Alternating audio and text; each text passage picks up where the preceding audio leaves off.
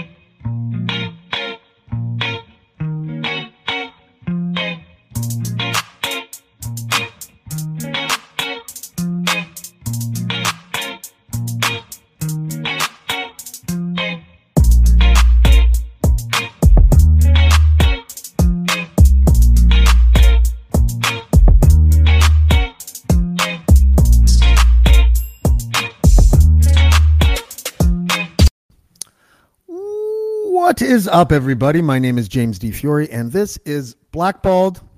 I don't want to give him too much. Every time a comedian is back there, I know what they're doing. They're like analyzing each fucking syllable and see what they can create a zinger with. It'll probably be that I use the word zinger. um, he is he started his stand-up career uh, when he was 17 years old, and the only other comedian that I personally recall, and I don't know everything about comedians, who had a bio that was similar to that was Dave Chappelle, um, who apparently was around the same age when they started. I couldn't even imagine, as a person who's been on a stage doing things like slam poetry and, and rapping and shit like that, like to try to be funny. Like you can fake coolness, you can't. You can't really fake funny. Um, I love talking to comedians because they're the realest uh, people I think in the world. And without further ado, here is Simon Rakoff. Simon, how are you, buddy? I'm very well. How are you? I'm doing well, sir. Um, I want to first talk about ADHD because I was told by my doctor that I was a poster child for ADHD. Like, like I was. They're like they diagnosed me when I was 34, and they were like, "No one's ever even su- suggested this," and I'm like, "No, no, none at all." And it was like uh, I was I was like the rain man of ADHD people, um, and still am in a lot of ways. I really liked listening to you talk about it. Um, I'm gonna, if you don't mind, I just want to open the show with the clips so that we can like move move past it because I'm sure it's not something you really want to like chat about for half an hour. But like, um, because we had it in common, I just want I'm gonna play this clip and come back and then let you have the floor just because um, I hope it's not a bit that I mis- misread and the joke's on me, but because um, it was it was a really good message. Well, here we go.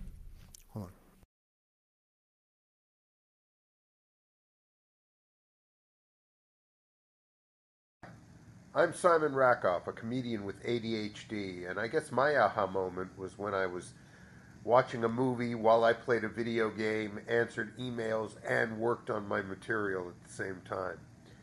I liken it to being a high powered sports car with no steering. So the engine is just vroom vroom, but you're mostly just going round and round in the parking lot.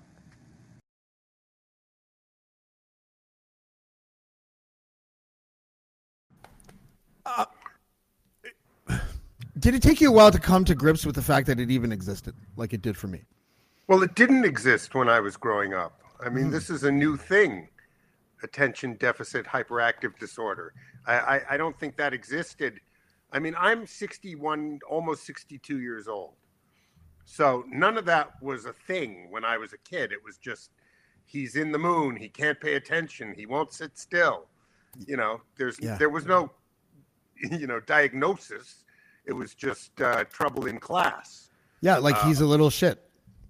Well, yeah, I mean, like because I was, I was, I, I had to go to the bathroom every single class. It didn't matter what class it was. I just always had to go to the. I had the worst bladder in the history of like grade school kids. Um, I couldn't sit still in my desk. I wrote all over my desk all the time. I like Sure. was late for recess. I was late for school. I was like suspended. It was just. It's you know, also the fact that it often helps for people like us to be doing something else to help us pay attention to things. And people think that's a sign that you're not paying attention, when in fact it's the coping mechanism for when somebody's talking to you. If you're actually looking at them, then your brain is elsewhere. If you're looking at something else, your brain can be on what you're hearing. That's so funny that you say that because one of the knocks that I get is that I don't look into the camera on my podcast. I've been told it countless times, and it's true. I don't. I sit there and I look around and I find try to find the words and do that. But I feel like I don't know, like inauthentic, look staring at this little. camera. You, I know well, the camera's above the screen, but then I can't look at you. So well, why wouldn't you want to look at me, right? Like, why wouldn't I I want to look? want to. No, I, what I'm saying is, why wouldn't I want to look at you? Like the person That's that I'm, I know that just sounded like a bald love moment, but what I meant was like when you're talking to someone, you want to look at them. You don't want to look at some. I dig. Yeah. I- All I can see now is the shine off my glasses. I should probably take them off uh, while I Oh, do this. There you go. I can you see much less well, but I can still see. I, I think know you. I think you looked fine in your glasses, Simon. I, I think, look think- fine. It's no. It's more. I hope the gleam off them, the reflection. Oh, it's not that bad. It remi- Anytime I see reflection in glasses, it reminds me of um, of Kevin Costner's glasses in JFK. oh. I, I don't know what they were made of, but like they were always white with the sheen of, of light. And um, you know, then in, they they said it was uh, part of the creative in post, but it wasn't. Um, Or Sin City with uh, what's his name, Elijah Wood. Remember? that's right. Um, Anyway, I saw Shad's reflection in Cool DJ Kool Herc's shades in the documentary Hip Hop Evolution. Dude, we could start like a whole game show about um about trivia that No, we couldn't. Never mind. we Um, wouldn't be first. No, no, I don't think we would be. Listen, what is I, I read something or I heard you say on an interview from two years ago that um and I couldn't tell if you were kidding or not, but I suspect you were not, that you're no longer ambitious and that you don't really want for anything and you're perfectly content. Is that basically what you said? Uh, I think that's sort of true, but I don't think that's really um, a new thing in my life. I've never been particularly ambitious. I mean, the fact is, I love doing what I do. You know, I know there are people who go into stand up in the hopes of being in show business, as it were. You know, it's a stepping stone, but I've always loved it. I mean, I've been I've been a fan of it since I was a child and been loving doing it, as I say, as you said, since I was 17 years old. It's it's over 44 years I've been at this, and uh, you know I wouldn't do it if I didn't enjoy it. Um, And and and you joke about what you know most of the time. So like were you joking about detentions and were you like like uh, like- or did you were you precocious? Like did you try to seem a bit older ever or I mean, I was always older than my age mentally. Uh, You know, not emotionally, but but you know, intellectually. Uh, you know, Yeah. I was a smart kid at 17, but still, I could only talk about what I could talk about. You know, I mean, I did a bit about how, um, you know, the parents would make you clean your room before guests came over. You know, and I always, what a bad party that must be. Yeah. yeah. Wow, it's so tidy in Hi, here. welcome to the house. Skip the preliminaries. Where's your kid's room? But then you must have had a good instinct um, for. I, I'm always fascinated with comedians because I, I find them to be like this ecosystem of knuckleball pitchers and hockey goalies. Do you know what I mean? Like, like hockey goalies are the are the hockey players that are like touched or different, and knuckleball pitchers the exact same kind of like um, mo, and comedians as far as the stage goes. You know what I mean? Like or TV or whatever you guys are all so like the same but so completely unique and i and i just love it because you're also the these like bastions of free speech of like you know of context deciphering and all that kind of stuff where we have to actually use our minds uh, when we want to listen to what you have to say it's not you know the good jokes are the ones you got to work for a little bit and um I don't know if you're on a side in that whole culture war and comedian thing where people. oh, I totally am. Okay, so what side are you on? I think they're idiots, all of them. Which side? are idi- oh, like both sides are idiots. Of course. It's Well, that's easy- I, I, I go on the forums where they're fighting with each other, and I say it's outrageous. First of all, no comedian should care what another comedian thinks, because we're the only people in the world who will never buy a ticket to see you. That's and right. there's probably some sort of axe to grind, you know. You're like an electronic music promoter. You just I'm never pay to get into the club. You're behind. You're you're lower than us in the food chain, so who cares what you think? Or you're higher than us in the food chain, so why would you care what we think or do? Yeah. But I also liken it to mu. If you look at music, right? You go to the Grammy Awards. It's not like there's fights between the rap guys and the country singers, or the polka artists and the classical musicians. Everybody has some respect for the fact that whatever they do is for somebody. Some That's right. you know, That's right. I, I often say that to people. I say, why are you fighting amongst yourselves about there's no particular style of any kind of art that is illegitimate. It doesn't work like that. I agree, know? and we're and we're so hypocritical about it too. Like I used to say that about hip hop lyrics, about like people that like Tipper Gore, Al Gore's wife and shit, like used to complain about hip hop lyrics, and I was like, and I always, even at that time, I was like, I don't think like Oliver Stone is like asking Tipper Gore's permission to to do a movie that shows something gratuitous or swears or whatever. Like, why is certain thing? Why are certain things singled out? Music, it, like you said, and comedy seem to be singled out. Um, and not only that, but each side has a monster. And I don't care if they're not equal or whatever, that doesn't matter. The right has a monster. It's, you know, the monster of the right is like racist and sexist and religious, probably. And the monster on the left is like, I know everything. I know what's best for people who don't agree with me. And oh, yeah, I don't see the irony in attacking two black comedians because I'm the monster on the left um, for things that are like, you know, that you shouldn't be attacking people for. That's the way I look at it. I mean, Well, I, I thought, yeah, go ahead. Uh, see, I, if I'm if I'm looking at it as an audience member, my attitude is always the same as I look at it like parents going, "Your music is just noise," or Catskills comics going, "Why do the kids work so blue?" yeah. I mean, it may not be for me, but just because it's not me for me doesn't mean it's not for anybody. I And it's no not- problem with people saying I don't like that. My Yeah. issue is always with nobody should listen to that. Well, But it's never the joke on paper. Anybody else should enjoy. But it's never the joke on paper. It's the way the person delivers it. And it's so important. That's why Ricky Gervais gets away with things that other people don't get away with. And same with, I would say, Dave Chappelle. Like, as, as far as like, you know, big guy Bill Burr to a certain extent. Um, because they're on record saying, your opinion is bullshit. And I'm just going to say what I want because my context is not what you think it is. And it kind of makes them bulletproof, in my opinion. I mean, as, I haven't seen anything bad. I think comics should be bulletproof. yeah. We're not running for office. I mean, as far as I'm concerned, we take Norm MacDonald, okay? Hmm. The late, great Norm MacDonald had a joke that I think is about comedy, and it's about cliff diving. He says there's only two categories of cliff diver grand champion and stuff on a rock. Okay, but that's true of comedy, right? I mean, you're taking a chance with everything that comes out of your mouth all the time. It's the only pass fail art form. So hmm. for people to judge that aren't actually in the audience at that moment watching the show, it doesn't matter what they think. You're not working for anybody but the people who are actually attending the show. Yeah. I would even take it one step further. And I think comedians are so important that not only do they embody exactly what you just said, but they they're not the privileged folk that can do that. They are the ones that are the examples to us telling us we can also utilize free speech. We may not deliver funnies like you do, but we should be able to have thoughts that leak out of our pie holes and not have to like, you know, pay the ultimate price if someone doesn't get it. You know what I mean? Like no matter what. Well, yes and no, because the point of comedy is it's there's no money, there's no glory, there's no respect, but you get a license. Is the point that you can say what you want? You know, the jester was the only one who could make fun of the king and not be beheaded because that was his job.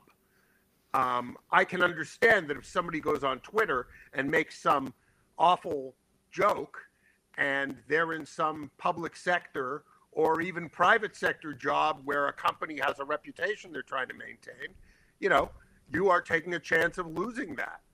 In the Well- same way, a comedian, if they do badly, can lose everything they have built up in their career. But that's the Uh, yeah, that's- that's fair. Like- audience that wants to see you. I kind of want to dig into that a little bit, and the re- maybe the reason why, and I'm I may be connecting dots dots where there aren't any, but um, I really enjoy Patton Oswalt, and I saw a picture on your, of your Instagram with you and him, and um, I don't even remember. oh, you don't? Oh, well, fuck. There goes my whole fucking point. That's okay. Talk to me. I was gonna say that um, I am wondering, like specifically, like does it, uh, like, did, I'm not saying you have to throw him under the bus so you don't like him or whatever, but w- if you were Dave Chappelle, would you have not made certain trans jokes? And if you're Ricky Gervais, would you not have made certain jokes? Like, is there something you just have an honest disagreement with about like any comedians that say jokes that may appear offensive to you? Well, there's a million comedians that do jokes I find horrible. There's Not horrible, not horrible, but like, you know, ethical, like you know, whatever. No, no, that- th- I know what you're saying. I meant Yeah. that in that sense. Okay. No, I'm not talking about bad jokes. Most comedians have bad jokes. I thought it was a joke, a bad joke. No. I'm saying, I'm saying, if you're talking about, for instance, okay, Hmm. Jeff Dunham is that ventriloquist, right? Right. He does uh, the dead terrorist guy. It's the most racist shit you've ever seen, in my opinion. It's a totally racist bit, but his, you know, cornpone audience howls and screams at this racist stuff. It's the delivery. It's not the delivery. It's that they're idiots and he's an idiot, and they they work for each other and they're entitled to each other. I don't Lu- have a problem with, you know, it's Yeah. like saying it's it's like saying I only listen to classical music and everything else is crap, or I only eat French restaurant food, and if you go to Burger King, you're an idiot. You're entitled. I don't judge what other people want to enjoy, and I, I don't think anybody should be stopped from saying what they like and, and listening to what they like. I that think we also. obligate me to listen to it. I, I think yeah, that's true. Um, it's like you said uh, at the beginning. It's just like music. I, I think there are some people who are just like they're wandering around in, in the in the digital wilderness, not really knowing what's on the like cannot say list sometimes, and and they don't find out until they say it. Like I, I, I said a word to describe people who can't walk on the Dean Blundell show that I had no fucking idea was a word that you couldn't say since like 1986 or something. Like I had no, I just didn't know. I don't use it in conversation, and I don't want to use it now because I guess I'm learning my lesson. Yeah, no, I get it. You know, and um, but I'm not big enough to be like canceled. I don't think, and I'm wondering, you know, do we make much ado about nothing like all the fucking time now? Yeah, but that's up to the people who think that it matters. The so we're but we're talking about corporations that are afraid of optics when the audience rebels against something that someone they represent says. It's optics, Yeah, right? Optics and money. audience, the audience. If you're talking about the audience that's actually at the show, watching hmm. the show, They always laugh. that's one thing. That's Yeah. their option. They paid money. They're out hmm. for their good time, and it's the comedian's job to give them that good time. But some faceless, nameless person on the internet who may or may not even mean what they're saying, why anybody should listen to anything that that says Yeah. is to me a mystery. Uh, maybe I'm too old. Maybe No, I, I don't just think so. come from a time where, you know, you want to come up to me and discuss something you disagree with? Let's talk it out. You don't seem too old, and with all the Adderall coursing through your veins, you're going to be like 50 Yeah. forever. It's going to be fine. Um, no, I'm just kidding. I actually think that the Will Smith, uh, Chris Rock slap was like the greatest thing to happen to pop culture in like a decade. I really Yeah, it was it was just bullshit anyway. I mean, know, but- everybody. I- I mean, that's been discussed. You know, I don't want to discuss the slap. I want to Okay. discuss my theory that you seem to be poo pooing immediately. I, it, it was a pop culture moment, not because Will Smith should have slapped him or that we love Chris Rock. It was because the ripple effect of that it had in these like areas that you would never expect, like like talking about um, men who are allegedly you know emotionally abused by their spouse, and it happened parallel to the Amber Heard stuff. I just thought it was interesting. I, I thought it was, and a lot of really important conversations happened. And it's not like Will Smith deserves a cookie, but you know the, the circumstances are what they are. And um, I'm laughing at your at your phrase "important conversations."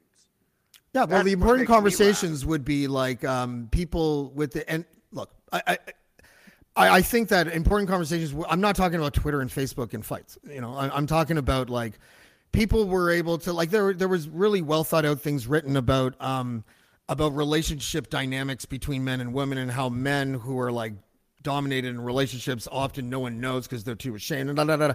and and it was interesting I, I found it was almost like the bizarre world version of saying when me too happened that's a macro level um finally uh, women might have the courage to speak out because of what all these horrible men did you know and all, what all these courageous women did and all that kind of stuff and um i need to find the silver lining because otherwise then we're all just enamored by you know will smith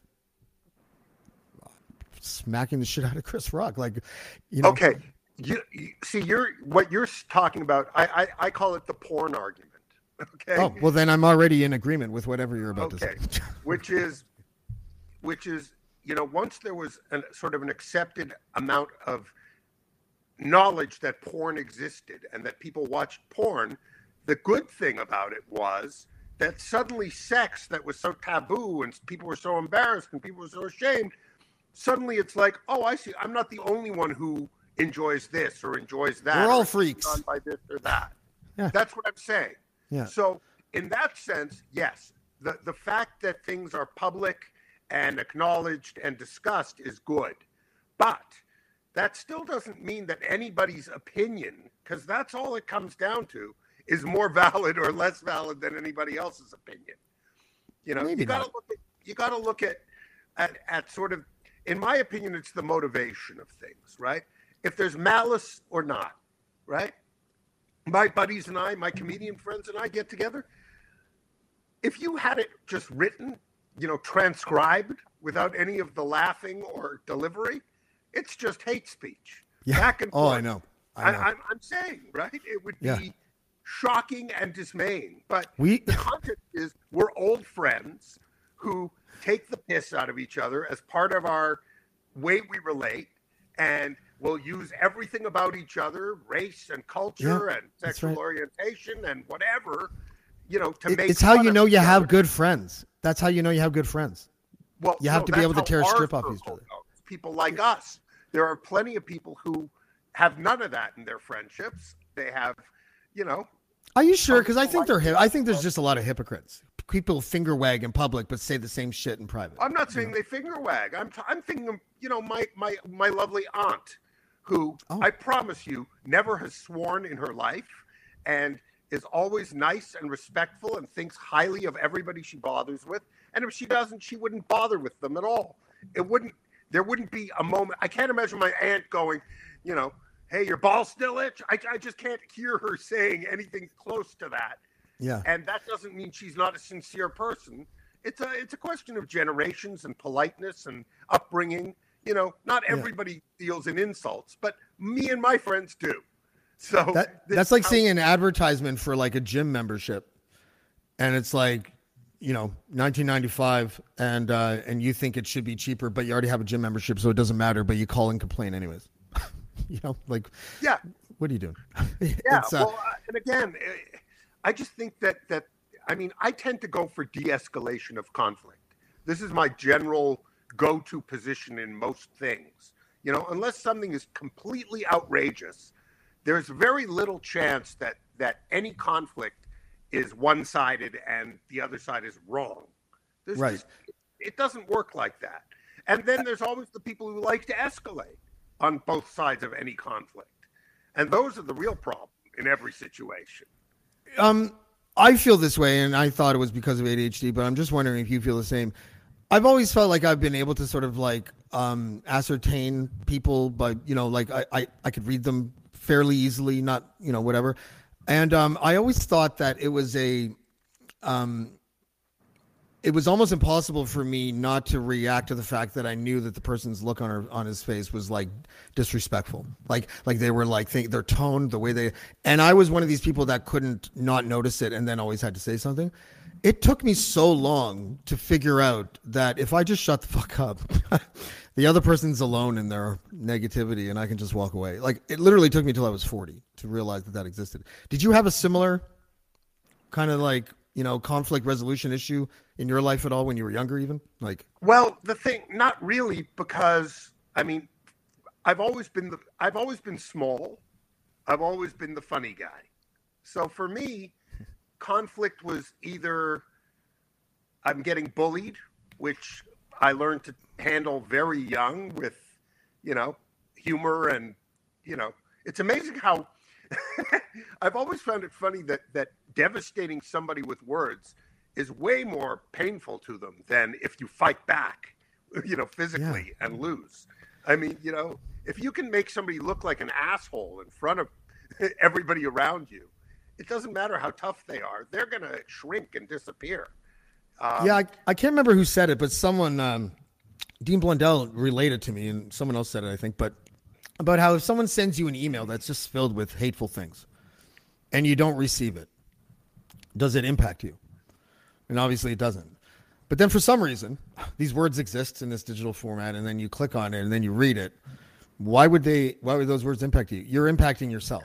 It's the way. Bear in mind, I'm also I've been a comedian since I've been a teenager.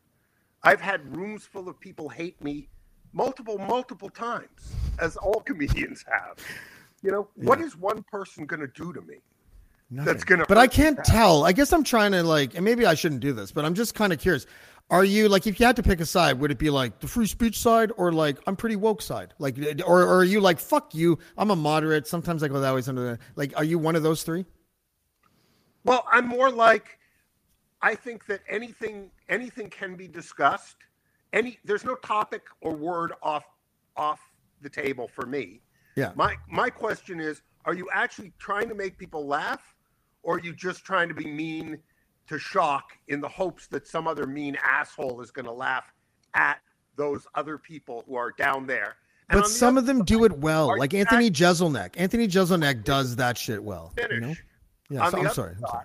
are you actually trying to make people laugh or are you just trying to get you know applause for saying and i'm woke and a lesbian and a hunchback and a, i think that you know everybody should be loved which isn't a joke either No, no. like to me if you're a comedian nobody gives a fuck what you think make it entertainment if you think that your job is to educate people about something you Hmm. better have a way to make it palatable through jokes otherwise you're just a fucking you know internet typist with a microphone thinking you've got an act that's not an act No, it is not. You know, it's funny you say the word love because I that I always hear that word among comedians more than anyone else too. I really loved learning about how Bob Saget said that to his friends every time he got off the phone.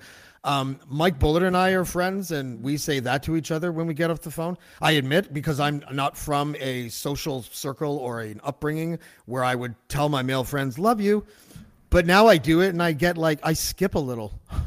like I'm just like I'm saying I love you to someone. Like it just makes you feel good. Um, Comedians are so it's so funny. You seem like a comedian that like there's two kinds of comedians as far as I can tell. If you had to polarize them, the sad comedian that had a lot of fucking hard shit, and the fucking happy comedian that just kind of found a way found a way to get by relatively unscathed. You know, like there seems to be like I, you know, like Seinfeld. I'd put in that latter category. You know what I mean? Um, and you know Andy Dick in the form on that other side of the spectrum. You know what I'm yeah saying? well to be frank i was very sad most of my life i've battled Really? depression but i've battled and won I've, I've done the i've done the work and gotten the treatment and the therapy and the medical and everything to you know make myself okay with myself and the world but when I was young, I was I was very depressed most of the time. I'm sure a lot of the reason I got into comedy came out of that. Um, well, that's good. I was. really- I'm, I'm. it's not really I'm where the funny comes from, oddly enough. Yeah, that's interesting. Then now that that makes my whole point fall apart. Because I thought, um, because I've always known about the dark comedians. That's kind of like you know, there's been countless movies and books made about like sort of like the the the sad clown kind of thing. Um, but there are the technical some comedians have such a technical like regiment in how they develop material and and then there's someone like bullard who never writes down a word and i you know and i know he's an mc and and like but he's got a style that like people like and and he doesn't so that kind of range um to me is is what makes comedy kind of interesting one of the things that makes comedy kind of interesting Well, That to me, bit- it's it's like singer songwriter. You write what you know, and it comes from who you are. Mm-hmm. So, um, you know, it depends what kind of person you are. I mean, for me, I, I'm I'm I love the crowd work like like Mike does, and I and I do it too. You know, the the the quipping back and forth. I mean, I've got a million of those that I remember fondly. You know, the joke Yeah. where you're like, "Oh, I can't believe I came up with that in the moment." But I've also love a crafted joke and have a lot of you know a real act.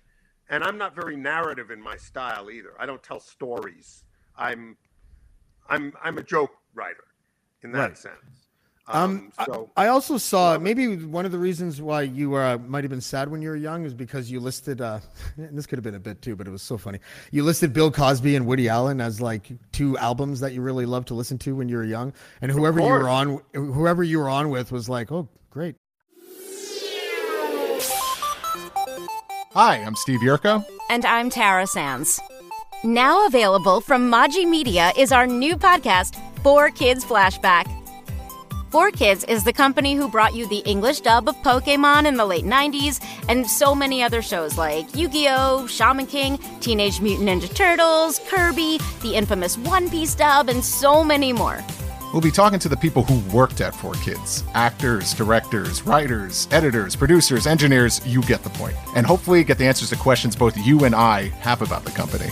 I actually worked there as a voice actor on some of the shows. And I was a kid watching the shows and remember way more than Tara does. And thank God for that. Steve is actually a professional storyboard artist, which gives some really unique insights into anime and animation. Subscribe today wherever you get your podcasts. That's the number four Kids Flashback.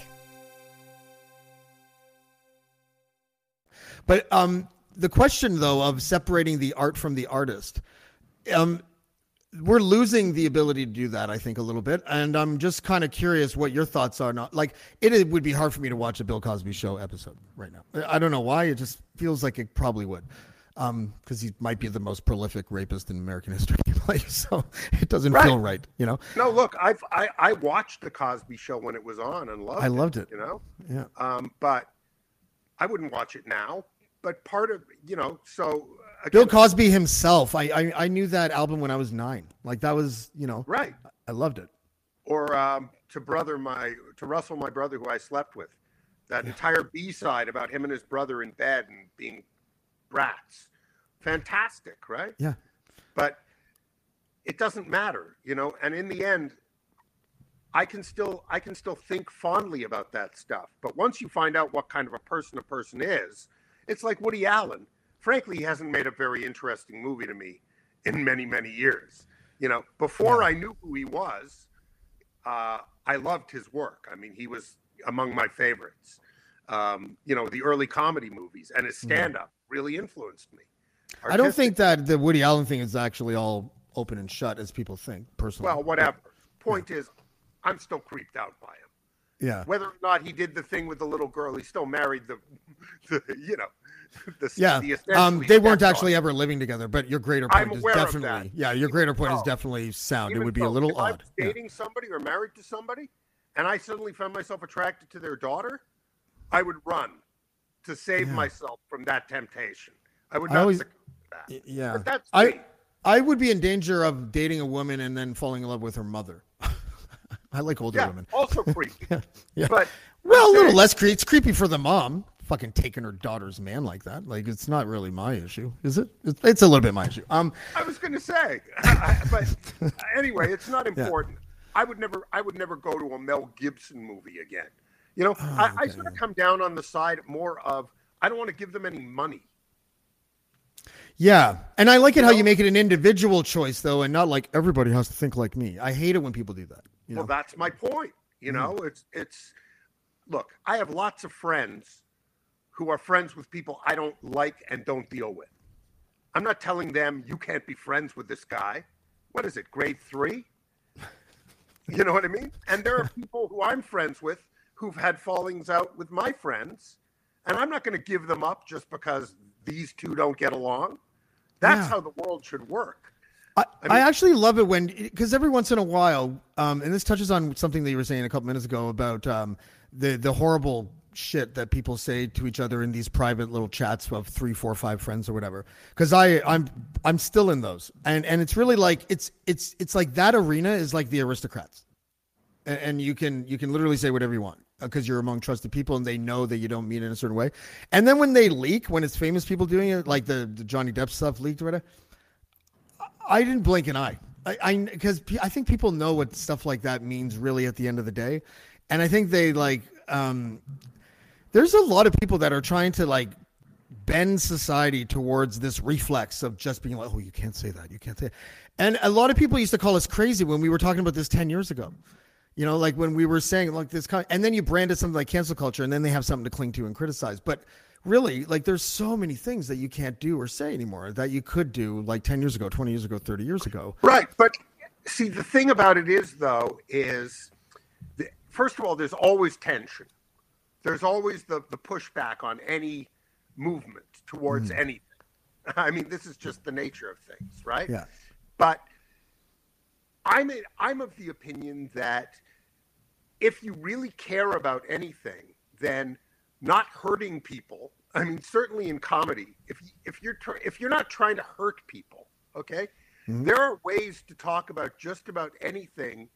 You have to decide who's the victim in a joke, right? And why are they the victim of the joke?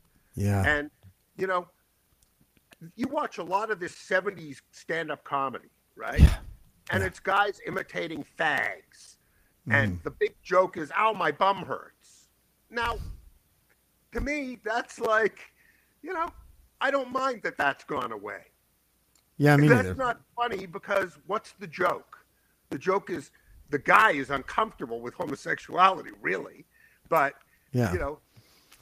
So I think there's there's you know there are there are plenty of elements where that's fine. I think I think that you're entitled to make fun of people for their dumb choices and their dumb ideas and their dumb thoughts, mm-hmm. but I think. Um, I think once it's no longer a choice, you know, Yeah. once you're making fun of the color of somebody's skin or uh, or you know anything, you know, look, he's got no legs. Ha ha. Yeah. Yeah. That's Hey. Stubby, how you doing? Yeah, I know. Like know. it's just cheap jokes. Um, I'm just the saying, i- it's just not funny to me, and I don't mind that people are ashamed. You know, people used Sometimes to joke the about I- drunk driving. yeah, now it's an unacceptable thing to do. South Park uh, once said. South Park once famously said, um, "It's been 23 years. AIDS is finally funny." And not Yeah, many people, you- th- you know, thought that was funny at the time. It was like, mm, okay. Yeah, but again, now that now that you don't die from it, it's a little now- more fun than it Yeah, was. it's a little more funny now. Hey, remember that time you were getting deadly? it and dying. I mean, Yeah. like many things. Um, Dave Chappelle represents for me, and I talked about this with Jonathan Kay once. Um, the glitch in all that weird wokeness because he's a black man who is, according to them, being really mean to to the trans community, and I think he's just treating them the same way he would treat other groups of people that he also jokes about. Um, and there's no irony that the a lot of these like liberals um, the like the really rabid ones um, that scream a lot and dye their hair pink, like are are attacking a black man um, when their usual rule is, you know, don't disparage black people because you know they they've gone through enough or whatever the reason is, right? Like, and so it's watching that hypocrisy play out because I guess the hierarchy now is that that trans people are more oppressed than black people, and I think they they literally make a calculation, and then they're like, we can I yell venom at you. fun of Dave Chappelle for being black, that would be unacceptable. But they're not. They're No, but they but they accuse people they accuse people all the time of uh, who criticize people who may happen to be black of only ever having one motive when they criticize a black person because they're not a progressive who's doing the criticizing, and then they do it, and it's just like you know they don't. And I don't need to them, to follow their own rule. They're not criticizing Dave Chappelle because he's black. They're criticizing Dave Chappelle because they don't understand the joke, right? Well, and or maybe, maybe it's also a factor that, um, you know, like I think of Don Rickles, right? People there there was always people hating Don Rickles, you know. How could you hate Don Rickles? Don Rickles was his whole act was that, and he didn't. He picked on absolutely everybody. There was no group or individual that he didn't make fun of. Hmm. That was the act. So you knew it wasn't personal, and you knew he didn't mean any of it. The Oh. fact is that Dave Chappelle has now done like three specials in a row about trans people. That's not, you know, I make fun of everybody. That's like, come on, man, you're a little obsessed here. I don't think he's obsessed. on. I think he's reading the ether and he's getting criticized. Dude, every time another comedian gets in trouble, Dave Chappelle trends because they always use his like um, bits as the like. Well, why can't we say that Dave Chappelle is, hate- is hateful if we're saying such and such is? And he and you'll see every single time some other comedian trends, he'll he'll trend along with it, and it's like, um, you know, it, it it becomes one of these one of these things where it's like, if you're if you're going to, um, insult me almost like basically on a regular basis, he's like the J.K. Rowling of comedians. Okay, like he's basically called the trans. That's his identity, right? To to like gender activist. I guess. Yeah, and I think that it's uh so he mean, I as a comedian, he as a comedian is like, "Oh, okay. Oh, well then okay, I'll I'll, I'll keep going to that well as long as you tell me that I can't." Isn't it sort of that? Because I would do that too, I think. I, I get it, and and believe me, I understand the notion of you shouldn't, so you do. I mean, you know, you want to, you want to. I mean, I, I have many friends who are unbookable because of that precise thing. whatever they're told. Look, the crowd is this, so try to avoid that. That's their opening and closing, Yeah. right? Venues are doing that, Simon. I get that, right? But as far as I'm concerned, um, you know, he can do whatever he wants. I just think it's it's a little wasteful, and uh, my argument against it is nothing to do with what you should or shouldn't talk about. Do what you like, but on the other hand, you know, live by the sword, die by the sword. Like people are also entitled to go, well, this isn't funny and it's mean. Are- yeah. Are we are we missing a voice like George Carlin at, at this point in time because of how everything is polarized and we are we're all on eggshells and we're all kind of like pointing fingers and stuff? I don't think we are on eggshells. First of all, I think comedians, generally speaking, um, I mean, I've never been a particularly controversial comic, so it's not really like I'm, you know, and I've never been particularly woke either. I mean, I, I'm, I make fun of you know everybody equally, who frankly is extreme. I mean, that's how I feel. Is is you know anybody who thinks that their shit doesn't stink and they have nothing to learn is to me fair game Yeah, that's fair on any, on any side, you know. Yeah. Uh, Um, you know, closed-mindedness that, of of the extremist, and it doesn't matter if you're the the woke or the or the edge lord, right? It's the fact that you've picked a, a, a side in a war that doesn't actually exist. yeah, it's like the war on terror, the culture war. Is that what you're talking about? I'm saying, you know, there's nothing that my side says or does that I'm not going to defend. Yeah. And it's sort of like, well, but you know, why not just be your own person who goes, well, this is fine, and I understand in principle why you would do this, but in actual fact, this particular instance is not good, and I don't think this is worth doing. You know, I'm not. Yeah, saying there's an make- you shouldn't make a joke about the Holocaust, but as far as I'm concerned, the more sensitive the topic, the way funnier the joke better be. Yeah, the delivery. Uh, right, that's exactly right. Um, there is a uh, there's a sense I think that um, that that people want to um, sort of break away from um, labels now. Like I think we're finally like trying to climb out of that trench of like left and right, and the things that many of us in the middle have been saying, oh, that doesn't matter for years and years and years. But everything is sort of like designed around that. Social media is designed around the polarization of people, so they'll fight and stay on the site. News outlets are now a, a lot like that. Um, culturally, I think we're suffering a little bit, like because of that kind of stuff. I think I actually think that the extremists are also places like Massey Hall, who literally will like do this weird Orwellian analyzation of the comics material before they allow them to play on their stage because of some moral, ethical kind of code for political Yeah, but that's correctness. a private company, and they can do what I, they want. I know they can do it, but I'm allowed to go, hey, that private company is acting like a bunch of dicks. Like, I, I can say that, right? Like, That- and that's yeah. your right too. Well, Right. that's my point, right? Is look, it's like the guy on the street downtown screaming about about Jesus on the corner of uh, Queen and Yonge. You know that I love guy? that guy. He's I love that guy. Decades. yeah. Okay, he has free speech. He can do that. But free speech doesn't mean anybody has to actually platform you. He doesn't But- get to have a show on TV screaming at us that we're all going to hell because nobody wants to put that on TV. Well, that's right. But he does a better, he does us the ultimate service, which is representing religion in its original form, which is batshit Yeah, crazy. and he's my point is he's entitled. We're all Yeah. entitled to say what we want, but everybody else is entitled to listen or not listen. Nobody gets nobody's allowed to just grab the mic, you know. It's like that's what I say about hecklers in a club. It's like, you know what? You think you're funny? Great. Sign up for amateur night. Then if you do well there, move on to regular nights. And then if you do well there, move on to headlining. And then you know what? Then you get the mic. But Yeah. tonight, I'm the one who put in the years. I'm the one who's got the mic because I'm the professional. So you shut the fuck up because I've earned this spot. Um, do you get like uh, did over time in your career did your like from 17 to now let's just say did did you have different kind of like stages of how you were kind of nervous or what made you nervous or if you ever were nervous on stage? I'm just kind Oh, kind I of was terribly nervous when I started. Yeah. Uh, the fact is, I'm not really a performer by nature. I'm a writer. I'm Hmm. a thinker. You know, like like my my brain could be in a jar and it would be like the same person in a funny way. Um, you know, some some some. Are you trying to say you're transparent? Is that I'm sorry. Are you trying to say Yeah. you're transparent? No, That- I'm saying some people are more naturally entertainers. Like a lot of comics, it's it's not the um, it's not the the acting or the performing that they have trouble with. It's the coming up with the jokes. I write a billion jokes a day and Yeah. choose the the ones I really want to do up there. The performing is what took me and the comfort. I'm a self-conscious person. I'm Mm-hmm. not naturally like, you know, like that's part of the reason I'm unambitious. I would hate to be famous. I would hate for people to bother me all the time and have to be like that to people all the time. It's not my nature, you know.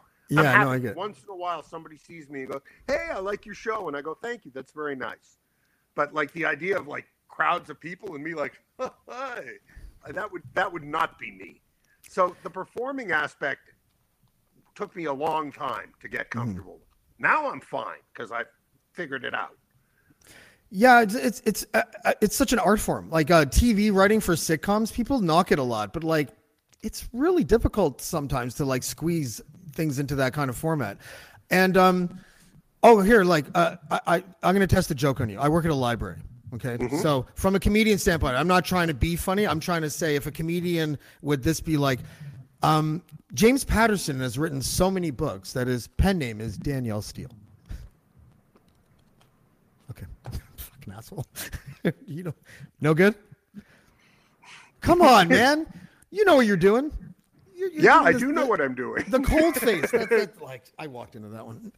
Um, Sorry, because man. it's an art form. No, I don't need it to be good. I, I'm actually, it actually proves my point if you don't think it's funny, because I don't think people understand how hard it is to evoke the emotion of laughter. I Here- think it's the the, hardest thing thing: to do. it's not an emotion; it's a response.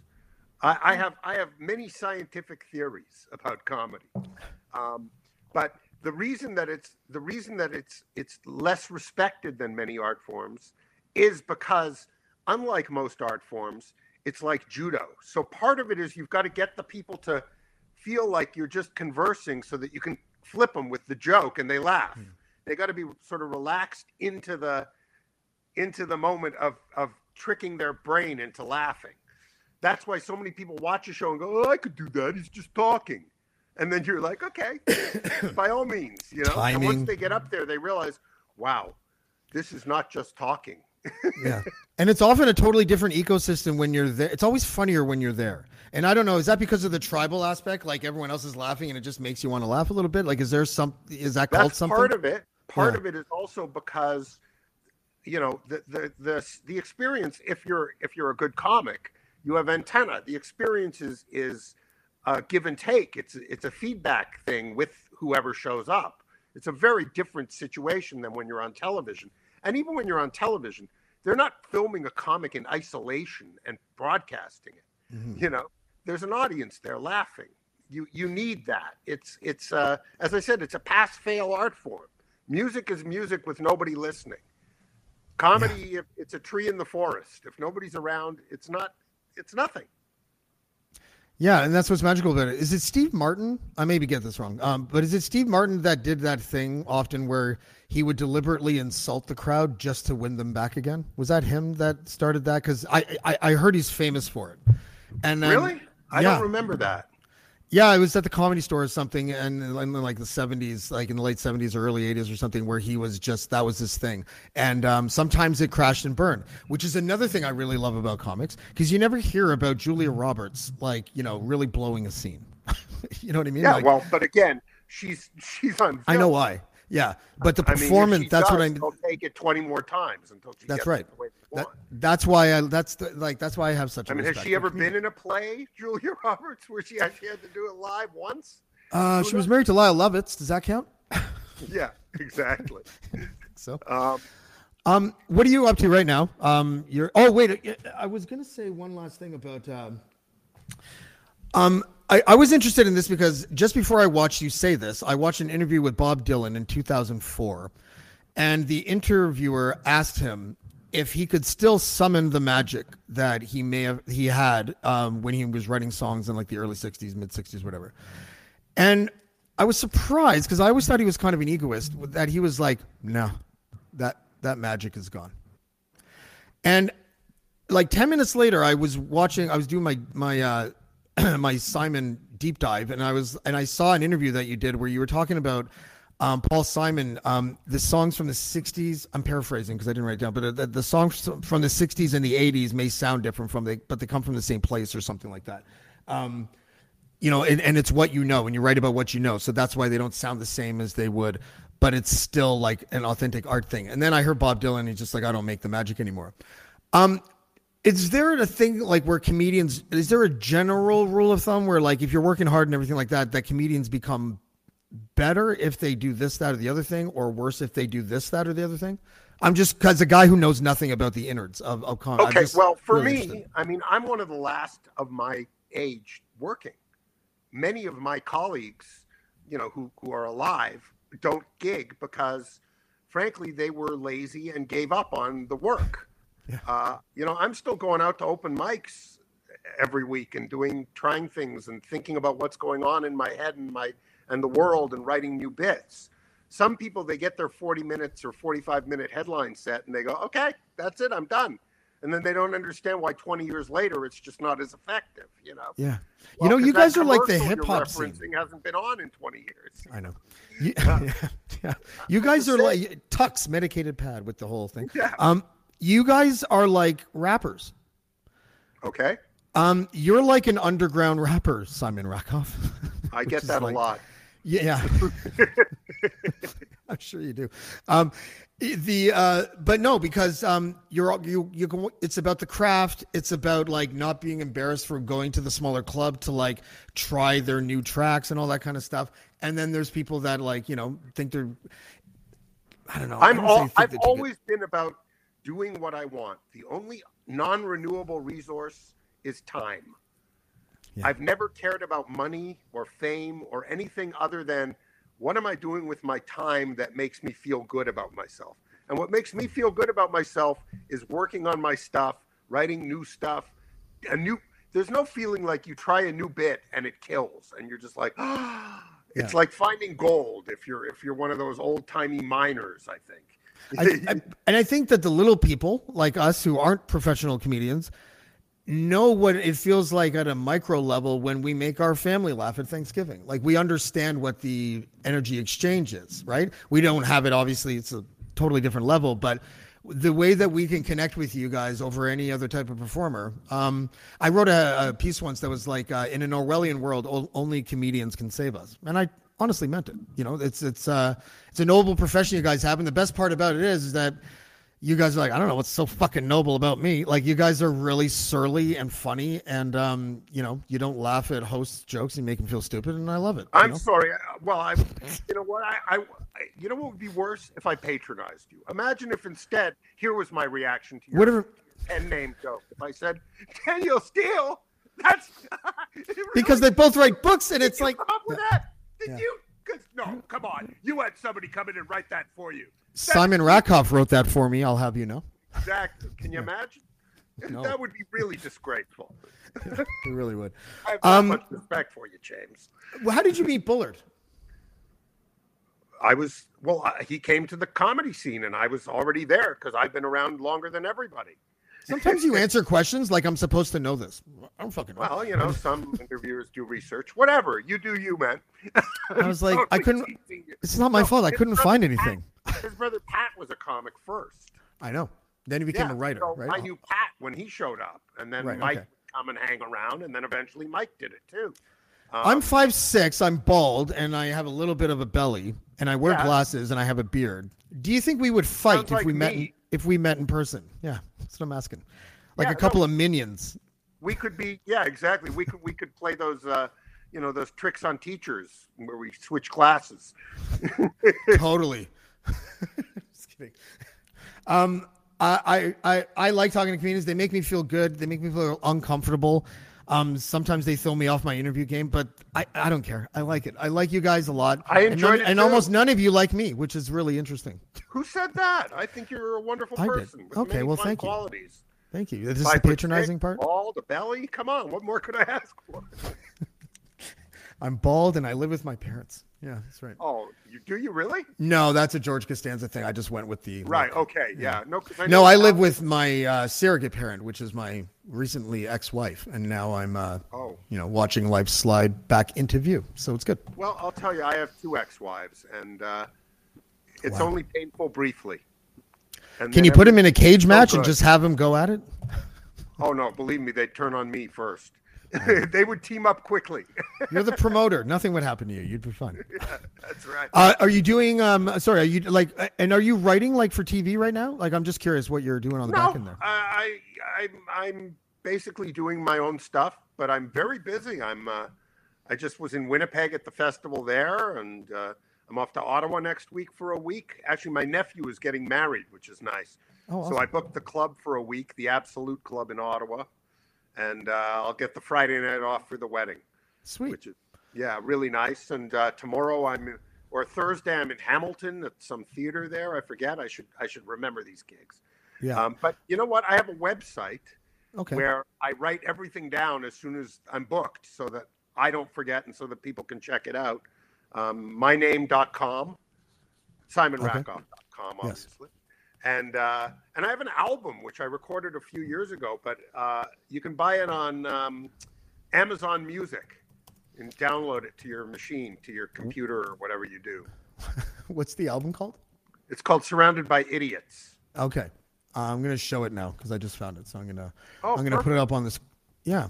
Um, we'll get. I don't really. I never think of promos because um, I don't have any sponsors at all, and I just so therefore I never even think of it. And um, okay. also, you know, oh, some people can't do it right. Some people are like, um, they, one person brought like this like soda pop, and didn't say anything, just like, just like went like that, and I'm like, Just held it. just held it I there like like a Barker sell at my Beauty, you know. At my show, I sell a little cardboard cutout doll of myself, like a 3D foldable. I call it my in-action figure. I sell that That's at my cool. shows. Okay, so your album is coming up right here. Bam. Okay, you do it. I'm not. Yeah, that's it. Surrounded by idiots. Exactly. Yep. Uh, it- that's interesting. that's exact. That's that's like my my buddy. That's his logo. Like the way he just. That's him. That's how everyone knows him. Yeah. So it's good. You chose an image that uh, people can uh, relate to. Did you know that you're supposed to judge a book by its cover because um, that means that the publisher cared enough to spend money on art? I know a little bit about that. You know, uh, my brother and sister are both authors, so Yeah. I know Learn something new. about publishing. Um, it was it was a pleasure meeting you. Uh, I, I I'm gonna have Bullard on the next time you come on, so I can get you guys to um, be funny Sure, with each other, so I don't ever have to be funny again. You know what it is? It's like I wanted. I wasn't trying to be funny with you, but it was in the back of my mind more than other guests. I think I'm funnier on other shows, and the comedians are like, you guys intimidate me because your job is doing something better than I can do it, and and I think it bothers my ego a little bit. I understand. Look, Yeah. I love to sing. I sing all the time. But Mm. if I was on here with Sting, I wouldn't sing because I don't need to be shown up. Yeah, I'm. But you know what the it. funny thing is, and I mean this. This is not a bit, and I'll I'll send you some stuff. I'm quite an accomplished rapper. to tell you I believe truth. you. Yeah, you know, and it's like you know we're all weird. Um, Simon Rakoff, thank you for coming. Will you come back after this awkward experience? Anytime. Okay, great. I can't I had a wait. good time. I enjoyed myself. You're so defensive about it. I thought I know. I don't know what it is. You know what? It might be the uh, 20 milligrams of weed that I accidentally. I forgot. I, I knew the podcast was there. I was like, oh shit, the 20 milligrams of weed. And I was a little stoned this podcast, and I think it's a great learning experience. I think that um, You weigh am- the weed you smoke? No, I don't weigh it. It's it's like these edibles, these like little. Oh, I see. Right, right. I Yeah. understand. And so I ate two of them, and uh, and I was like, oh, all right, the podcast. And um, I'm clearly that'll- pretty stoned throughout the whole episode, and it might make a great case study for how not to do a podcast. you were fine. I enjoyed it. I'm going to stop. I'm never going to stop I'm laughing. Um, people making comments here. Yeah, there's people that often they talk about baking, Oh no, I Um, don't see that.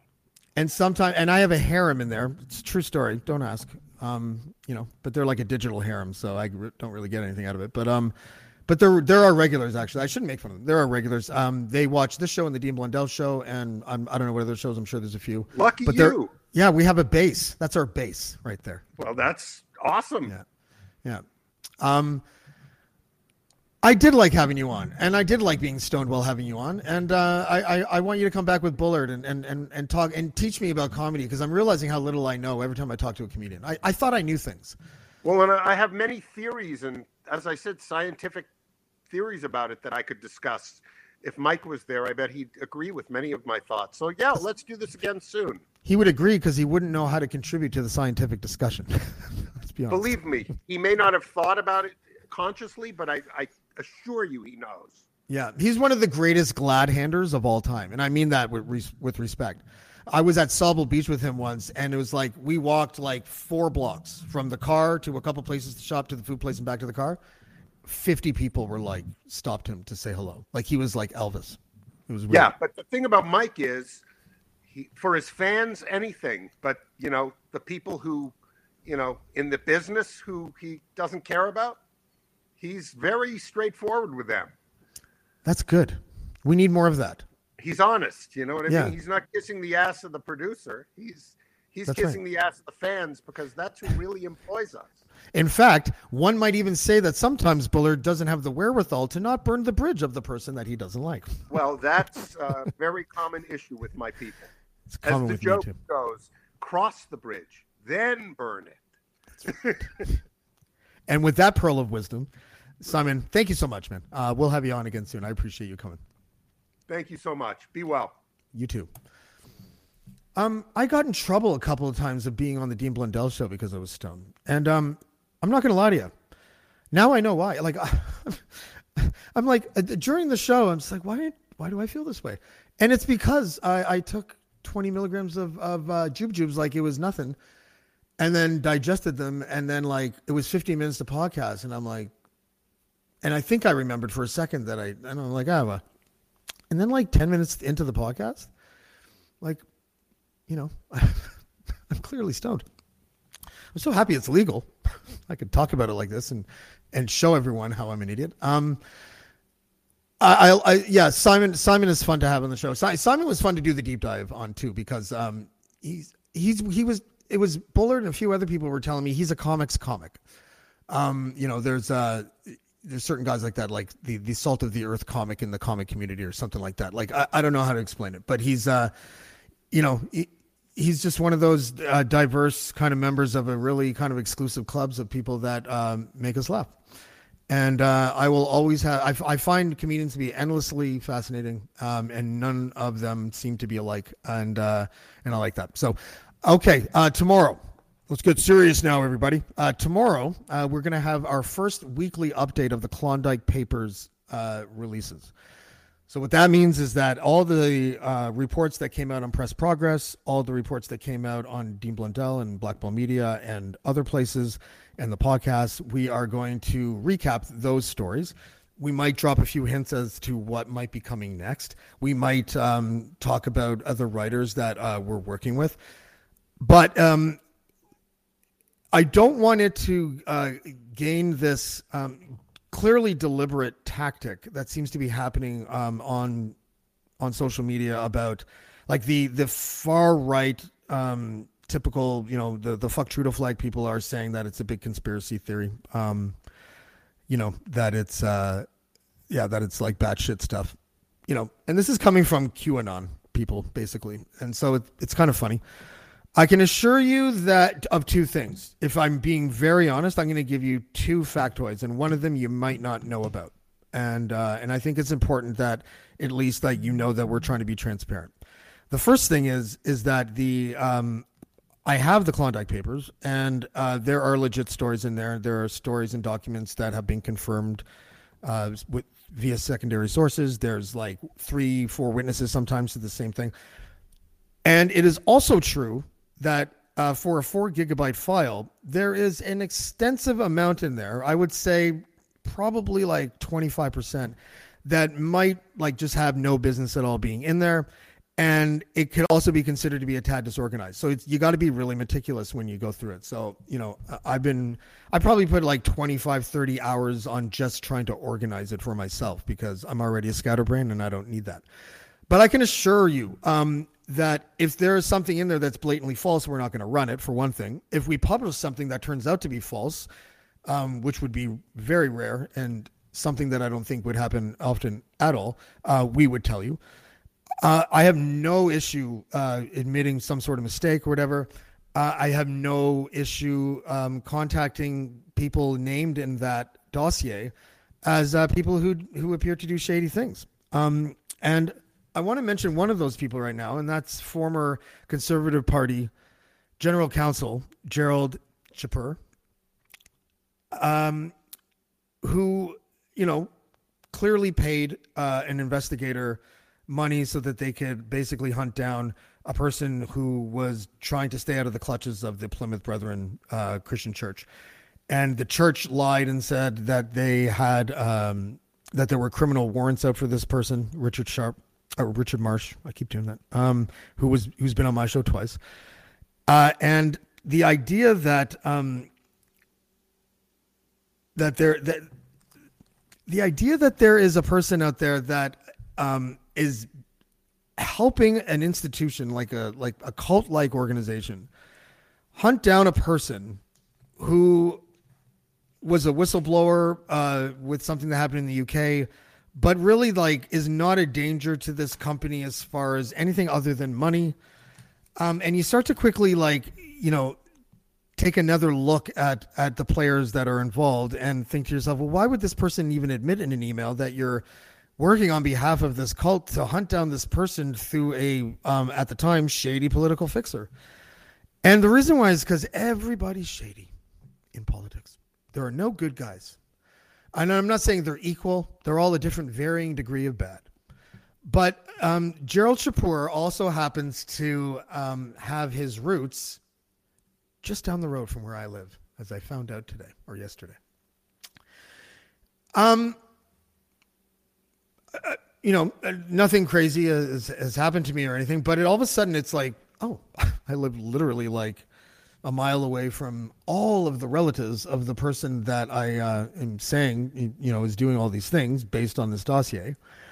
And of course, I stand by the the stories and the reporting. Um, but because of all the nefarious things that have sort of happened or appear to have happened in all these different areas of this story that seem to revolve around like a dozen conservative operatives and religious people, I just want to let everybody know that I, um, it, you know, I live a really peaceful existence here. And s- somebody came into my work when I wasn't there um, and uh, and I'm, I am not connecting these because that would be irresponsible. But I'm going to tell the story anyways, just because, you know, um, this this story has done certain things to me. Like it's made me, it's made my wheels turn. It's made all this stuff.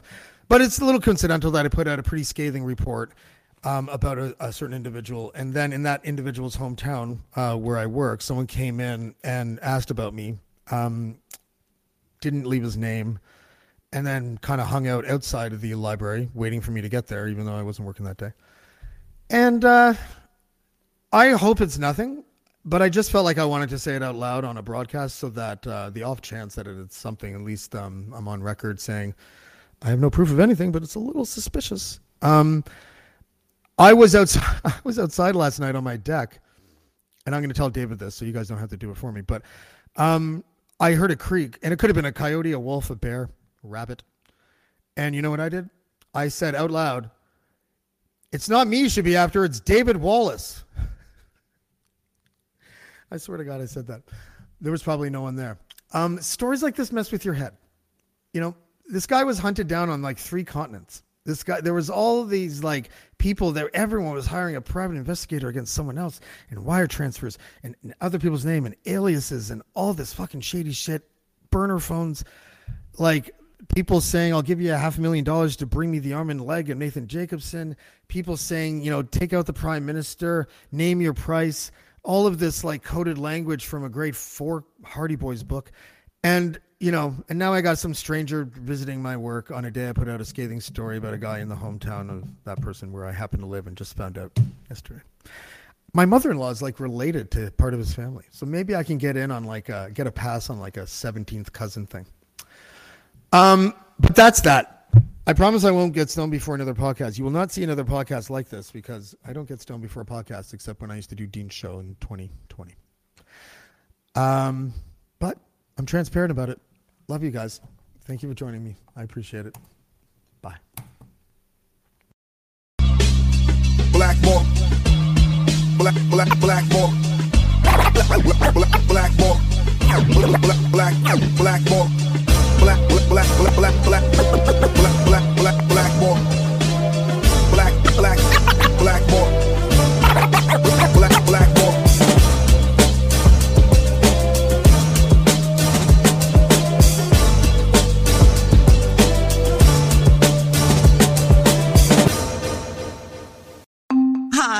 Emily Roger, and I host a leadership show called The Boiling Point with my co host, Dave Vale. Together, we sit down with trailblazing entrepreneurs, thought leaders, and movement makers who are driving meaningful change in our world. The show is all about exploring the lives and perspectives of leaders who are making a difference. Join us for insightful conversations that challenge the status quo, spark new ideas, and inspire you to take action. Find us on Apple, Spotify, YouTube, or at boilingpointpodcast.com. I'm Jeff Woods, and I'm shining a light on music and the rock stars who make it. He just was one of those people. He, he stood out. He was a magic guy. He really was a magic guy. All, we all have faults. He had the same amount of faults as we all had.